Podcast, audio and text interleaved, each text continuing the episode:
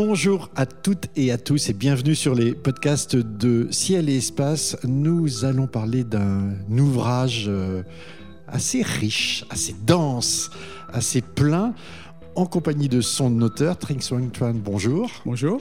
Vous êtes l'auteur euh, d'un livre qui va paraître euh, dans quelques semaines, La plénitude du vide. Non, 1er septembre. Le 1er septembre, très Oui, exactement. C'est ça. Euh, donc c'est euh, c'est bientôt euh, euh, 2016. Euh, La plénitude du vide, donc qui paraît chez Albin Michel, Euh, un livre qui, dans son titre, est un presque oxymore. Oui, oui, c'est c'est la plénitude du vide. Donc, un vide, mais qui est plein. Voilà. Et ça, c'est, euh, ça a été un débat constant à travers les siècles, en fait. Et il y a une différence assez intéressante entre la pensée occidentale et la pensée orientale aussi, de ce concept. Ouais. Alors, si vous le voulez bien, je vais vous présenter, même si beaucoup de gens vous connaissent, vous êtes astrophysicien. euh, vous travaillez euh, aux États-Unis, vous êtes professeur d'astronomie à l'université de, de Virginie à, à Charlottesville. C'est où Charlottesville d'ailleurs? Charlottesville, c'est euh, 200 km au sud de Washington. Au sud de Washington. Et vous y travaillez depuis longtemps? Oui, oui, depuis 40 ans maintenant. Depuis 40 Oui, ans. Je suis là depuis 1976. Oui. Euh, vous êtes euh, l'auteur, et c'est pour ça qu'on vous connaît beaucoup en France, de, de nombreux ouvrages de vulgarisation sur euh, l'univers et les questions philosophiques qu'il qu'il pose. Bon, le plus connu est sans doute la, la mélodie secrète, mais ce n'est pas la seule. Vous poursuivez depuis quelques années. Je dirais un travail sur, de réflexion euh, sur euh, l'infini, euh, le vide est, un- je dirais, un nouveau chapitre de, de cette réflexion. La première chose qui m'a surprise en vous lisant, euh, puisque vous faites l'histoire de ce vide, c'est de découvrir à quel point euh, les cosmogonies, donc les, les gens qui se sont intéressés euh, à l'origine du monde, à la création du monde, euh, avaient totalement, ou en tout cas très fortement éliminé toute idée qu'il ne, pouvait, pas exister de vide. Enfin, en tout cas, la notion de néant n'existait pas dans les cosmogonies. Dans beaucoup de cosmogonies occidentales. Donc, de nouveau, je reviens sur le contraste entre l'Orient et Occ- l'Occident. C'est vrai que dans les cosmogonies occidentales, euh, les gens pensaient qu'il y avait toujours déjà un substrat primordial. Par exemple, l'eau. Par exemple, le- l'univers mythique égyptien, c'était l'eau du, Nil qui, était la, la- limon. la substance primordiale. Voilà. Et, euh, euh, et donc, euh, ça a influencé bien sûr la, aussi la pensée euh, philosophique euh, euh, d'Aristote en particulier, qui a eu une influence sur 20 siècles dans la pensée occidentale. Lui, il disait que, carrément que la nature a horreur du vide. Voyez Donc il y avait toujours quelque chose sur l'eau, la terre, le feu, les quatre éléments, et puis peut-être même un cinquième élément qui s'appelle l'éther. Empédocle avait introduit ça, mais euh, donc euh, euh, Aristote le reprend et ça va, l'éther va jouer un grand rôle dans les discussions scientifiques d'ailleurs du 17, 18 euh, jusqu'au 20e siècle jusqu'à que Einstein de nouveau déclare que l'éther est mort. Bon, tout ça c'est toute une histoire. C'est 25 siècles d'histoire Oui, que vous balayez. C'est oui. pour ça que je dis que c'est extrêmement dense, c'est que euh, vous, vous partez, euh, de, je dirais, de ces cosmogonies et, et vous posez tout de suite la question. euh, alors, elle est très importante sur le plan de, des mots. Est-ce que le vide, c'est aussi le néant? Oui, il faut, il faut distinguer entre le vide et le néant. Alors le vide, si vous hum, ouvrez votre dictionnaire, il dit en général, c'est un espace qui est dénué de toute matière. Donc le vide déjà suppose euh, l'existence euh, euh, a, priori d'un espace déjà, vous voyez, et puis on enlève toute matière de, de cet espace et on obtient ce qu'on appelle le vide. Mais le néant, c'est une conception philosophique qui, qui dit que vraiment, c'est vraiment rien, rien du tout. Il n'y a même pas d'espace. Et donc, euh, euh, en général, euh, donc en, en physique, euh, euh, l'espace joue un très grand rôle, bien que, bien sûr, euh, la théorie du Big Bang maintenant dit que euh, euh, l'univers a été créé en même temps que le temps et l'espace. Donc, qu'est-ce qu'il y avait auparavant On ne sait pas, parce qu'il y a un mur de la connaissance qu'on appelle un mur de Planck, d'ailleurs.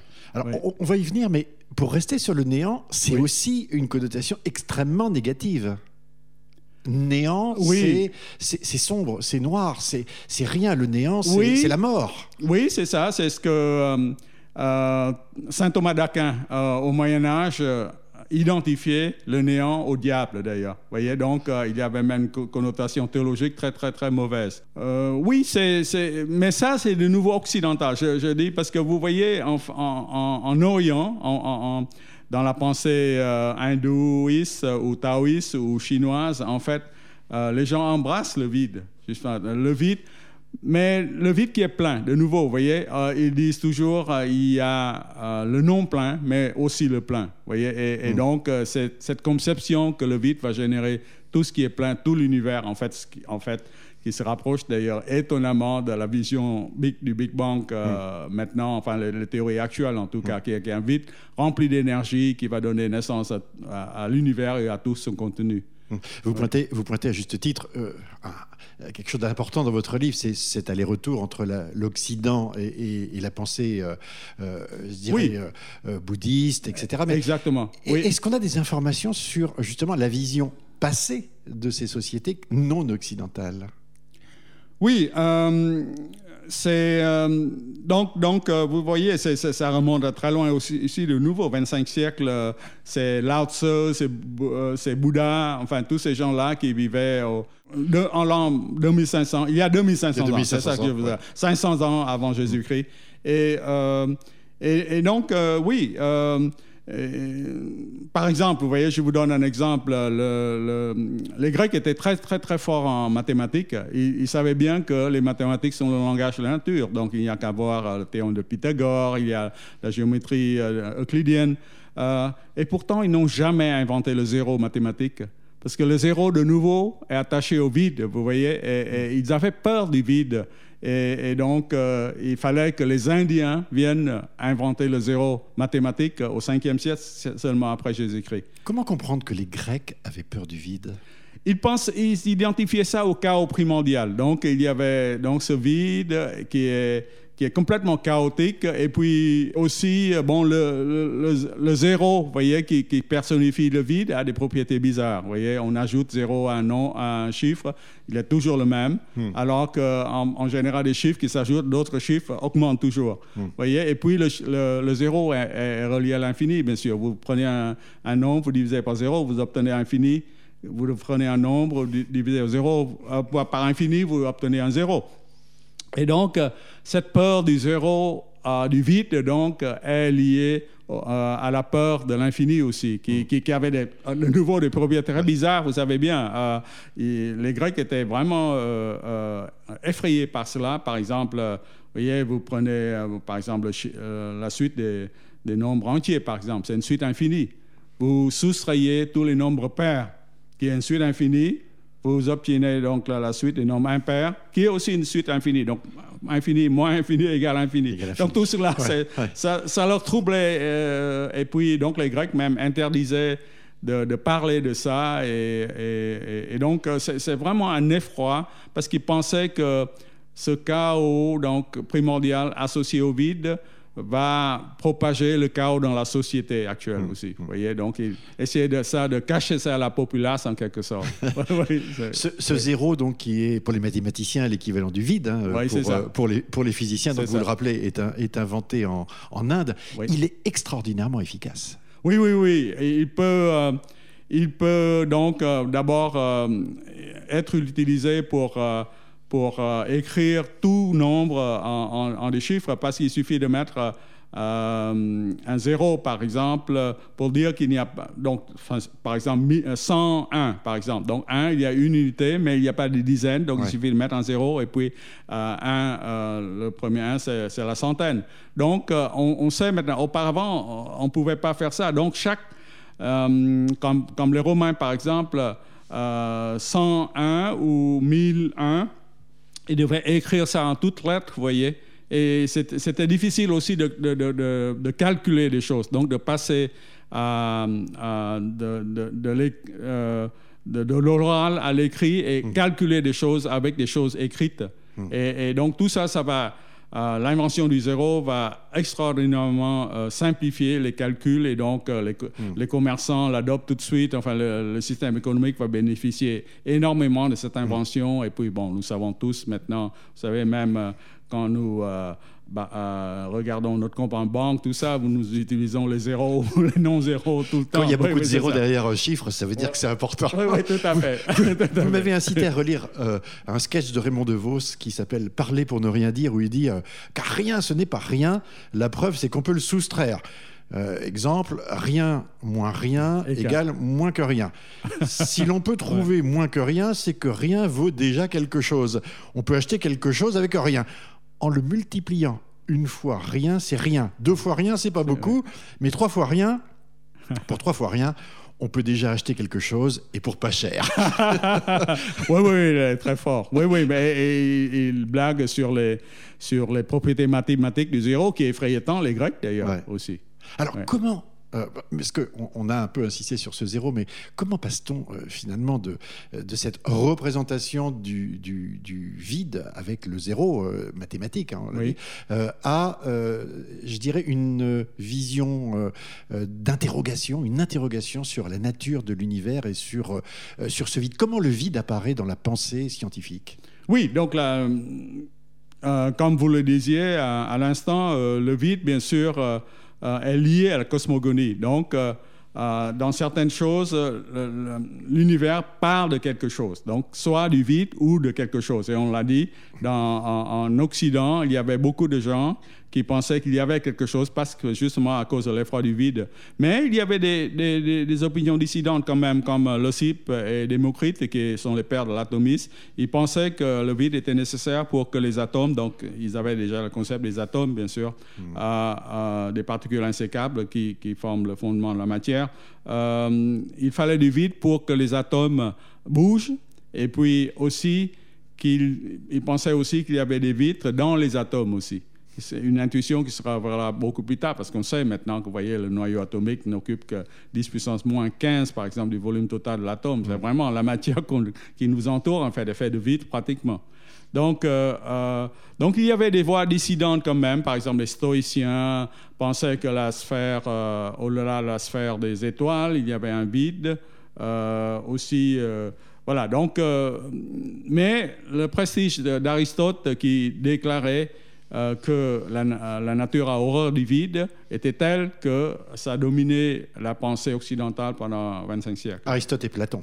Oui, Aristote, Platon aussi. Platon, bien sûr aussi. Aristote étant l'élève de, de, Platon. Tout à fait. C'est une vision du monde qui l'a emporté sur une autre. Hein. Exactement, exactement. Et, c'était tellement euh, fort que, bon, euh, cette vision a prévalu. Vous, savez bien, la vision aristotélicienne du, du, ciel a prévalu euh, dans d'autres domaines, il a fait dommage mm. à la science et de la science jusqu'à la Renaissance. Voyez, mm. parce que, mm. par exemple, euh, Aristote pensait que le, euh, le, ciel et la terre étaient gouvernés par des lois différentes. voyez, le ciel est, la résidence de Dieu, Dieu étant parfait. on ne peut pas améliorer ce qui est déjà parfait. Donc, le ciel ne peut pas changer du tout, ce qu'on appelle l'immuabilité aristotélicienne. Et tout ce qui changeait dans le ciel était dû des, atmosphères, euh, des, phénomènes atmosphériques selon eux. Mm. Donc c'est seulement à la Renaissance que Tycho Brahe, découvrant des planètes, des comètes, etc., et, démontrant qu'ils sont bien au-delà de l'atmosphère terrestre, euh, remet en doute tout, tout, ça. Vous voyez donc, il y a, et donc le vide aussi va être remis en doute d'ailleurs par les scientifiques de la, Renaissance, parce que pour la première fois à la Renaissance, des gens comme Galilée, euh, euh, Pascal, etc., va, vont surgir pour euh, Galilée, Torricelli, Pascal, von mm. Guericke, euh, vont, vont, faire des expériences pour démontrer que la nature n'a pas horreur du vide et qu'en en fait aussi, il va démontrer en même temps que que l'air que nous pensons, qui nous entoure, enfin, l'espace qui nous entoure, qui nous semble vide, est rempli d'air, mm. d'atmosphère. Donc ça, c'est des découvertes très importantes, bien voilà, sûr. Voilà, vous passez du temps dans, dans, la plénitude du vide, donc votre livre, à, détailler euh, ces expériences, parce qu'elles sont quand même extrêmement fondamentales. Toute la physique euh, sur laquelle nous nous appuyons aujourd'hui